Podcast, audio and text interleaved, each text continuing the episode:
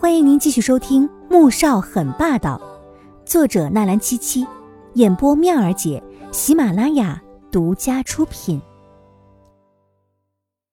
第一百三十八集。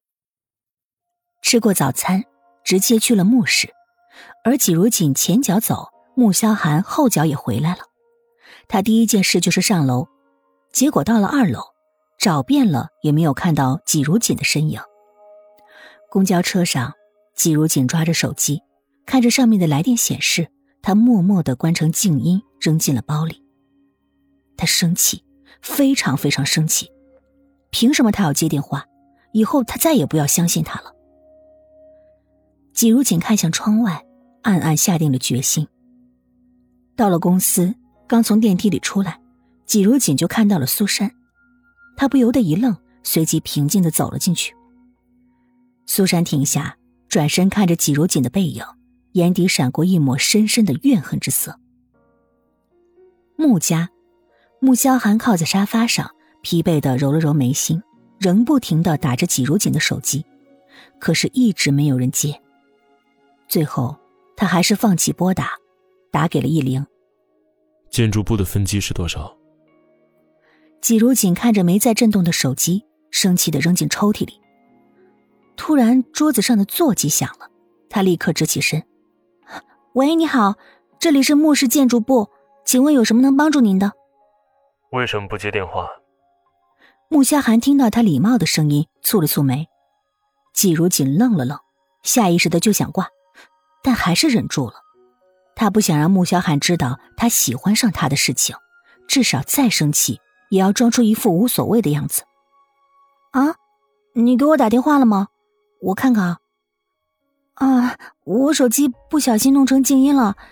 你打电话有事吗？穆萧寒脸色有些发沉，想知道这是他找的借口，还是真的一点也不在意。昨天，苏话排练的时候不小心从舞台上面摔了下来，受伤了。穆萧寒解释，此时他不想他生气，又隐隐的有些希望他能生气。严重吗？你还在医院吗？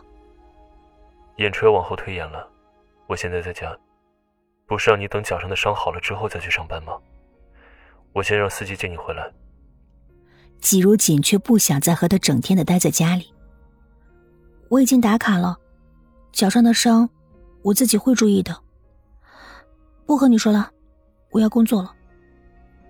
说完，啪的把电话挂了。穆萧寒看着他，再次蹙起眉。这个女人胆子越来越肥了，竟然敢挂他的电话。晚上，季如锦故意拖得很晚才下班，错过了吃饭的时间，又在外面磨蹭着吃了碗馄饨，这才坐了公交车慢慢腾腾的回去。到了岗亭，又慢慢腾腾的往穆家走。平时十多二十分的路程，让他硬生生的走了快四十分钟才到家。上了二楼，他先在门口深吸了口气。这才装作若无其事的走了进去，然后，他就看到男人黑着一张俊脸看了过来。这么晚了，你怎么还没睡啊？哼，你也知道很晚了。啊，我先去洗澡。洗完澡，季若锦又在浴室里吹干头发，走了出来。男人已经坐在床上了。电影好看吗？男人的神色比他回来时好看了一些，声音也变得温和。不提昨晚看电影的事还好，提起来季如锦就很生气，面上却是一副兴致勃勃的感叹：“好看，唐川好帅啊！”话音刚落下，某人的脸色再一次难看。季如锦装作没看到他，打了个哈欠：“我先睡了，晚安。”关掉自己这边的床头灯。掀开被子躺了下去。穆萧寒看着背对着自己的女人，镜片下的那双眼睛微眯，不对劲儿。这个笨女人今天的举动很不对劲儿。半夜睡醒之间，季如锦只觉得脚上冰冰凉凉的，他嘟囔了一声，准备翻身时，却发现脚被人抱着，传来男人的声音：“别动。”季如锦彻底醒了，他猛地坐起来。发现男人正在另一头给自己上药呢，他这才想起来自己洗完澡之后还没上药。他看了眼时间，已经快十二点了。你睡吧，我自己来。不用，白天在家我已经睡过了，现在不困。男人没有松手，继续抹着药。季如锦却用力的抽回自己的脚。穆萧寒，你的好意我心领了，但是以后我的事情，你还是不要管了。